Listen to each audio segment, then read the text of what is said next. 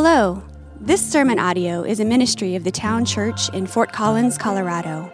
If you would like to learn more about us, how to connect, or how to support us, go to our website, thetownchurch.org. While listening to the Bible preached is a healthy part of our spiritual formation, it is not the whole picture. So if you aren't a part of a local church, we encourage you to prayerfully commit to a local body of believers where you live. We're glad you can join us, and we hope God uses the following sermon to reveal more of His glory to you. Good morning. Uh, happy Advent. Uh, Merry almost Christmas. Glad you are here. My name is Josh. If I don't know you, uh, I, would, I would enjoy meeting you. Uh, in fact, my role, um, I'm on staff here at the church, I'm an elder and pastor. My role at the church is actually meeting people. So if I haven't met you, maybe I'm not doing my job. Uh, so help me do my job. And if I have met you, um, let's meet again. That, I, I, don't think there's anyone in here that I don't want to meet again. So, uh, yeah, I, w- I would enjoy uh, getting together. Um, yep, you're welcome. Even you, even you, I like. Um, today I have the privilege and responsibility of proclaiming God's word. Vince, Vince is re engaging. He has been back at the building doing work. This just feels like a bit much at this time. So we will see him coming back soon, though. Um, I guess I just want to take a moment and just say thank you. Uh, you all have been incredibly gracious with the Blacks. Um, you've been incredibly gracious with the elders and with, with uh, the church staff. Um, I would not, this is going to be double negative and it's not in my notes. I would not want to be in another body. Um, and part of that's just come from time of being with you all. Even as I look across at you all, um, it makes even preaching, doing something that I'm not comfortable necessarily doing, just a little bit easier. So I just want to say thanks. As I've reflected upon this year, I've just felt incredibly grateful for your kindness. Um, Advent, uh, if you're new with us, uh, Advent is a little bit different for us at the town church. Uh, generally, we teach in a systematic way up here, so we'll choose a book of the Bible and preach all the way through it. Uh, we've done that for years now, uh, but every once in a while, during sometimes during Easter, sometimes if there's something pertinent, and during Christmas time, we'll we'll take more of a topical approach to uh, engaging the scriptures. Um, so, over the last uh, four weeks, this being the fourth week, we've talked about hope, love, joy, and peace, and that being found in his son Jesus, specifically in Jesus being sent, Advent, Jesus becoming manifest, Jesus becoming Emmanuel, God with us. So, um, so yeah, that's, that's what we're doing. So, we're in our last week of that before Christmas, and so we're going to tackle the Advent. Uh, theme of peace. So I don't want there to be any surprise. Uh, as, as we work through this, I'm going to just start right now and just say this is what we are going to talk about. I'm going to make the case that peace is only found, and JR's hit on this. It was in our Advent reading, it was talked about peace is only found in God's presence. That's the only way that our world will experience peace. And so we're going to make that uh, make that point as we go through the scriptures. I want to see a show of hands. I think I know the answer to this, but who in here has felt a lack of peace or tranquility this year at some point? Raise your hands. Okay? If you didn't raise your hand, maybe, maybe you came from that kind of church that just didn't raise their hands, or maybe it's true, and uh, I would really like to learn what it looks like to not experience peace. I think we've all experienced a lack of tranquility, a lack of peace as the world sees it.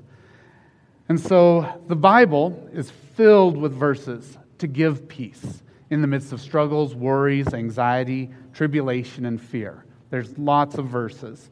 So, writing or preparing a sermon, unlike going in an expository way, is really difficult on a thematic issue like peace because the Bible's filled with it. There's a couple reasons for this. One, I think, one, I have not experienced much non biblical peace this year. It's been a very unpeaceful year. And so that makes it hard to think on the issue of peace. But number, two, and I'll talk more about that in a bit. But number two, what makes it difficult is God, in his very nature, is the Prince of Peace. We just, we, we just saw that from the prophet Isaiah. So, if you were going to preach on peace, you could choose any number of verses specifically about peace, or you could choose any number of verses about God Himself, and that is going to have some kind of uh, application for God being a peace giver. So, with all that said, uh, this is not going to be exhaustive. Uh, it's not going to be an exhaustive teaching on peace because you could go to a number of scriptures. Uh, our primary text today will be in John 16, so if you want to turn to John 16, but just hold your finger there because it's going to be a little bit before we get to it. Um, if you don't have a Bible, there's Bibles on the back table back there. There's also some pine cones where Brent, Brent is there. Uh, so help yourself to a pine cone or a Bible. And uh, yeah, a pine cone. That's right. Um, you don't have to take a pine cone. But if you need a Bible, there's one on that, uh, on that uh, back table there. Um, let me pray for us, and then uh, we will get into our text. Father God, uh, yeah, you are the one who brings peace. That we can feel peace when things are difficult or whenever things are hard. That we can feel peace whenever things are going really well, and we can know your presence. So I pray that we would experience your presence today in the power of your Holy Spirit. I pray that we would know you more deeply from our time together. Um, and yeah, I just ask that uh, you, would, uh, you would use my. You told Moses, Lord, that you made his mouth when he had to talk to Pharaoh, so I know you made my mouth when I'm talking to the town church. So uh, use my mouth today. It's in your name we pray. Amen. As we think about peace, uh, it is something that we all long for. I said that. Peace transcends culture and time. Uh, we put peace on a lot of different things. We want financial peace. We want peace at our workplace. We want peace at home. We want a peaceful holiday. We want peace with our in laws and our, and our biological relatives. We want, we want peace in all that we do. So, outside of transcending culture and time, we see this in the Bible. Uh, 700 BC, the prophet Isaiah talks about peace. Uh, the nation of Israel was rebellious against God, and they were experiencing a lack of peace politically, in that they were going to be exiled by the Assyrians and the Babylonians. So Isaiah is giving warnings, but he also has a positive thing to say about peace. Isaiah also gave a message of hope to Israel hope of the fulfillment of a king, a Messiah who would bless and save the nations. And his title would be the Prince of Peace. He would be the promised Messiah. He would be Jesus. The prophet Isaiah foretold many things about this ruling Savior, Jesus. Uh, some of these prophecies deal with his life on earth, others his very character. So uh, Isaiah 9 6 says this For to us a child is born, to us a son is given and the government shall be upon his shoulder, and his name shall be called Wonderful Counselor, Mighty God, Everlasting Father, Prince of Peace. These characteristics, all of these characteristics, are the very nature of God. He's a wonderful counselor. He, he's an everlasting Father. He's mighty. He's our God. And He's our Prince of Peace. Jesus came to earth to bring peace into the world by being the Prince of Peace. Part of his very nature, part of his role on earth was to make peace between God and man. To be honest, uh, this year has felt, uh, oh, no. Yeah, we'll just leave it there. To be honest, this year is, uh, like I said a little bit earlier, I've, it's been hard to find comfort and even find peace. And for me, it's really been unusual. Uh, especially this time of year. Christmas, the time of Advent, I usually love this time of year. Uh, stockings and sugar plums, lights and tinsel, ornaments, rocking around the Christmas tree, having a happy holiday. Uh, but this year has felt different. So, all of that, I haven't felt a peace about that. And in full transparency, as an elder, as a pastor of this church, I've even lacked excitement or awe in God becoming incarnate, God becoming Emmanuel, God with us, God being manifest as a baby this year. It's just lacked excitement. Understanding peace as the world sees it has been difficult because this year has been hard. It's been hard to be a pastor at times. It's been hard to be a husband at times. It's been hard to be a friend. It's funny as I think about this, Matt Chandler, if you're familiar with him, a pastor in Texas, he says he gospels himself sometimes. And so I start thinking about this, and I can start really going some dark places about who I am as a friend, pastor, as a husband. And he says, God loves me, God loves me, Jesus loves me. Even if you preach terribly, God loves me. God loves me even when I'm doing stupid things. God loves me when I'm glorifying Him.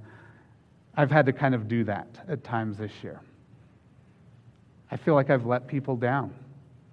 I felt incredibly weary and tired this year. The trials have felt impossible in many, even this last quarter. Losing Ezra Black, seeing Jayla Moster get hurt, watching many of you battle serious sickness, illnesses, seeing some of you wrestling with relational strife. We've been praying for Ross that God would, that God would heal. We've been pray, praying for Katie that God would heal their cancer. Watching family issues, watching people see their children not walk with God, watching people see their parents not walk with God. This is heartbreaking as a pastor, as a pastor who loves you. And it's taken a toll. There's days I come in here and I just want to look at the plants in my office or at the pictures on the wall and I just feel I feel stuck. So it's really hard to feel peace when you feel stuck. Even as I look across this room, my heart breaks for many of your situations. Peace on earth, goodwill to men, really? I was recently at a building and when I saw that sign and I thought, oh, that, that feels like a lie. Peace on earth and just goodwill towards men, from minor road rage to major wars. And the, this church, the town church, doesn't have the corner market on suffering. We live in a world marred by sin, and peace seems impossible. We cannot find peace on earth. We must find it in God Himself. That sign was false. God is the only one who can bring peace. I think part of my primary problem this year is not having a biblical view of peace. I've confused the idea of biblical peace, biblical peace with tranquility, happiness, calmness, or predictability. This year has not been calm or predictable and has not always been tranquil or happy. In understanding the biblical view of peace, I've had to slow down and stop and reflect upon Jesus, the Prince of Peace, and move from life's current situations, current challenges, and as I reflect, this Savior King, Jesus, is also the perfect and spotless sacrifice that brings us peace with God. That's what we're celebrating at, at, at Advent the giving of the Lamb. As impossible as it may seem, the gospel must be true. A baby born in a manger, a spotless lamb provided that will be sacrificed for our sins in order to bring peace that also transcends understanding. The gospel is improbable and transcends understanding, and yet it's true. I've also found gladness in acknowledging Christ's life. That's this isn't part of this isn't a, a Christmas Advent baby manger sermon. From filthy manger birth to bloody, humiliating, excruciating crucifixion Jesus, the Prince of Peace, did not always and arguably rarely experience tranquility, calmness, predictability in his circumstances. But his connection to the Father was one of peace. His connection to the Father was one of peace, even when he experienced pain and harm. So, what does peace mean? What does it mean that he was the Prince and is the Prince of Peace? The title Prince of Peace recognizes that Jesus reconciles us to himself while we are still enemies of his, while we are sinners. In his peace, he is our Lord and Savior, crucified, risen, reigning, and returning. The best part of his government and his peace is it will have no end. His king, this King Jesus will reign in peace forever. One theologian I read this week, he said it so beautifully. He said this He is a king of the most unparalleled, unparalleled clemency. Clemency meaning mercy or leniency and grace. Never was any kingdom ruled by a government so mild and gentle and gracious. He is exceedingly gracious in the manner of his ruling. His people, by sweetly and powerfully influencing their hearts by his grace, not governing them against their will, but powerfully inclining their will. That sounds like Galatians, what we've been studying in Galatians. The work of God in the life with grace and mercy. The peace of God can give us great hope in our God. But what about our circumstances? What about the difficulty we are experiencing? Even though Jesus is the Prince of Peace, he did not live without difficulty. He experienced grief, he understands our grief, and he provided us peace through his presence and his care. Isaiah 53, 4 through 7. Uh, we, we, we read this at Christmas time often, but it's powerful. Surely he has bore our griefs and carried our sorrows. Yet we esteemed him stricken, smitten, which means defiled or smeared by God, and afflicted. But he was pierced for our transgressions, he was crushed for our iniquities. Upon him was the chastisement that brought us peace, and with his wounds we are healed. All we, like sheep, have gone astray. We have turned every one to his own way and the Lord has laid on him the iniquity of us all. He was opposed, he was oppressed, and he was afflicted. Yet he opened not his mouth like a lamb that is led to the slaughter, and like a sheep that, that's before its shears is silent, so he opened not his mouth. Jesus knows our pain. Jesus experienced peace in the Father's presence.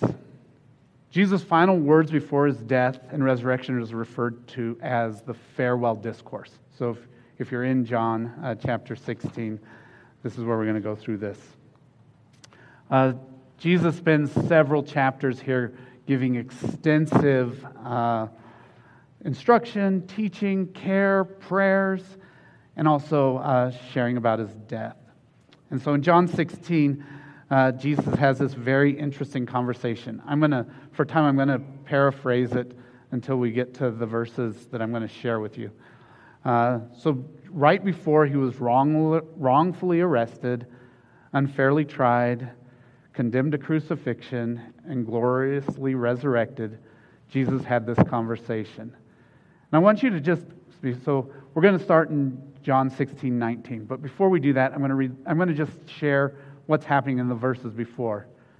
Jesus is explaining to his disciples that he is going to go away from them and that they would mourn and be sad, but that he would come to be with them again.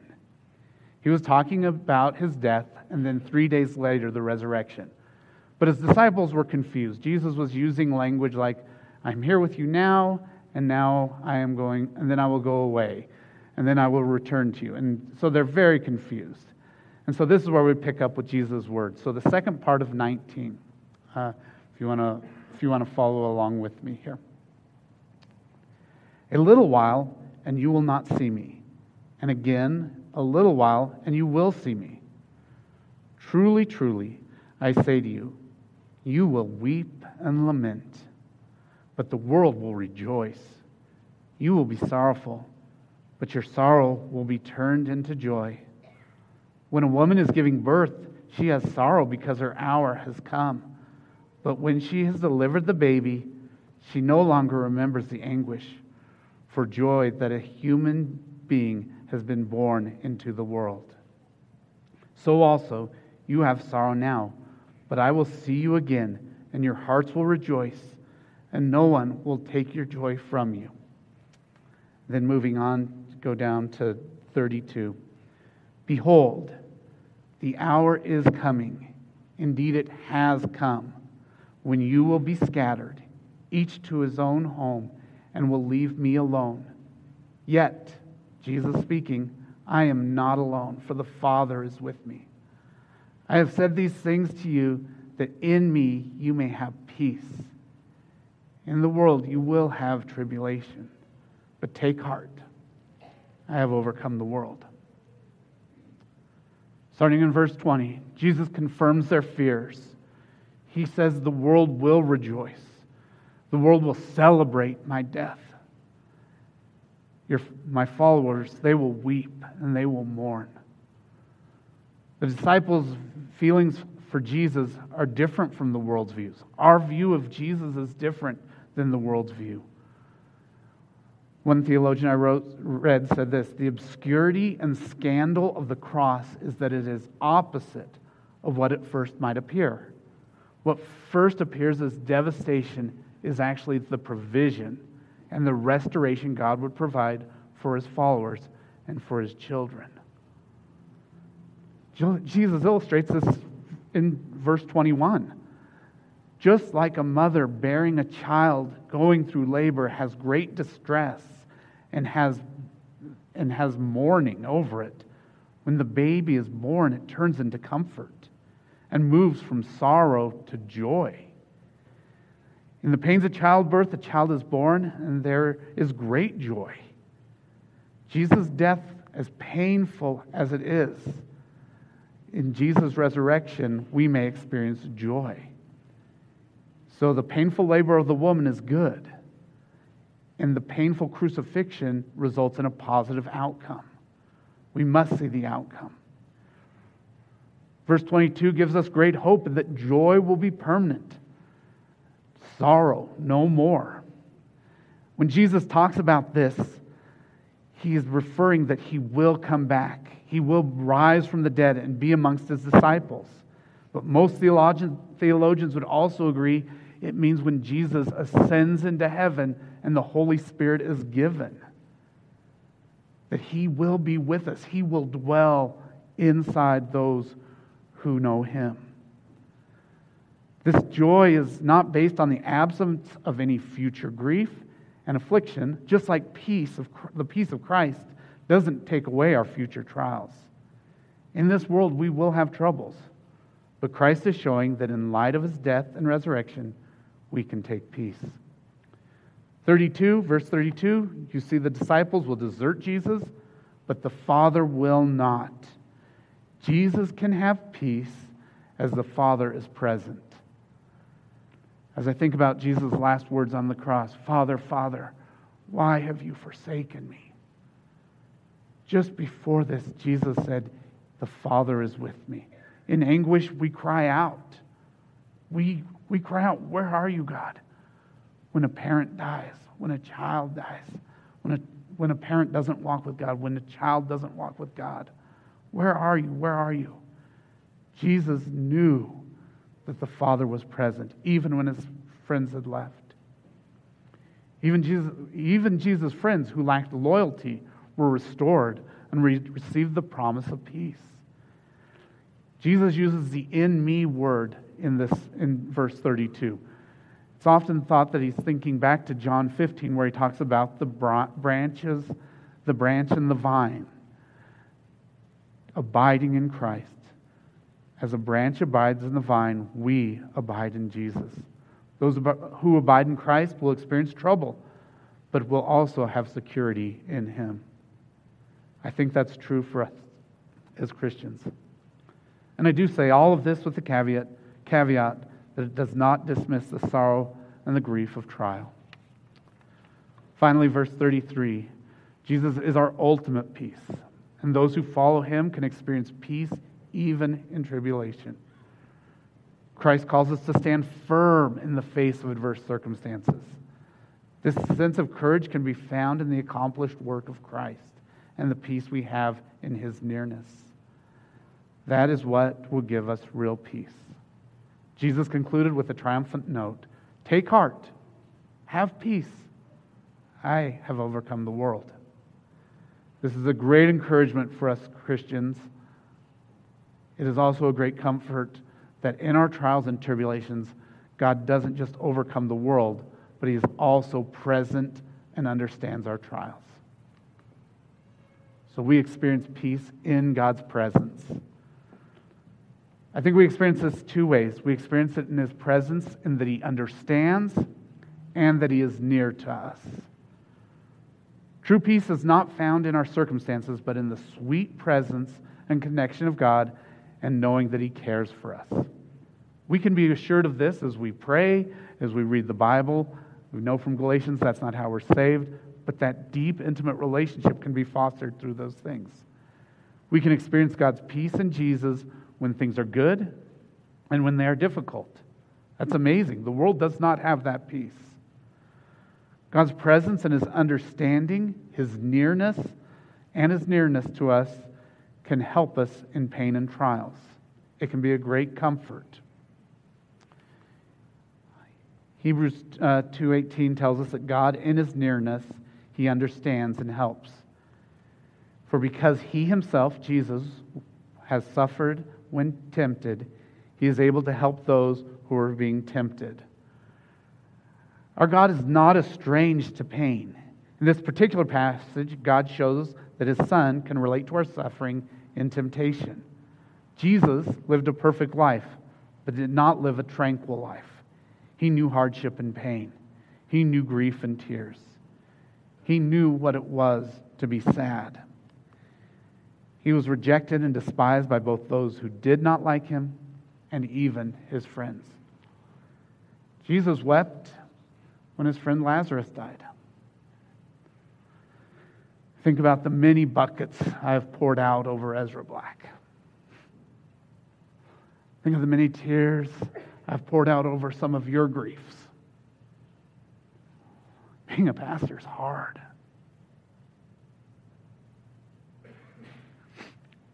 I'm thankful to share in your griefs. And I'm thankful that you've shared in ours as staff, my personal griefs, the Blacks' griefs, the Lamastras, Ross, Katie. Thank you for sharing your griefs. Christ knew loss. Some of you have lost a mother, a father, a brother, a sister, a child, a grandparent, a grandchild a friend this year. That grief is not unseen by our God. That grief is deep. Singer songwriter John Mark McMillan uh, had a song this last year that came out that gave me a lot of comfort whenever Ezra passed. Uh, a good friend showed it to me. It's been a great comfort. McMillan sings in the song, uh, the song's called The Road, the Rocks, and the Weeds that God came to dwell amongst us as, and to be with us. And the striking line in the song is this Well, I've got no answers for heartbreaks or cancers, but a Savior who suffers them with me. And Aphrodite would not weep, nor Zeus would suffer for the weak. But have you come to stand inside my pain? I'd say, Yes, John Mark McMillan. Christ has come to stand inside your pain. And he's come to stand inside your pain and your pain, your pain and your pain. As I, as I kind of come to a conclusion, I want to read our welcome over us again. To all who were weary and need rest, to all who mourn and long for comfort, to all who feel worthless and wonder if God cares. To all who fail and desire strength, to all who sin and need a Savior, this church opens wide her doors. A church of all of us being, being caught up in this with a welcome from Jesus Christ, the ally of his enemies, the defender of the guilty, the justifier of the inexcusable, the friend of sinners. Welcome. I have needed this church desperately this year. This church has showed me a God of peace. Thank you. I'm, I'm grateful. I don't, I don't know where I'd be without this church. Christ has come near through you all. Thank you. Psalm 34 tells us this The Lord is near the brokenhearted and saves the crushed in spirit. Are you brokenhearted? God's near. Do you feel crushed in spirit? Take heart. He's come to save. What a God.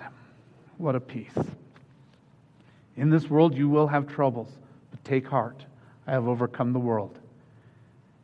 Peace on earth and in the hearts of those who believe is accomplished only through Christ's death and resurrection on the cross. His birth is a provision of the spotless Lamb.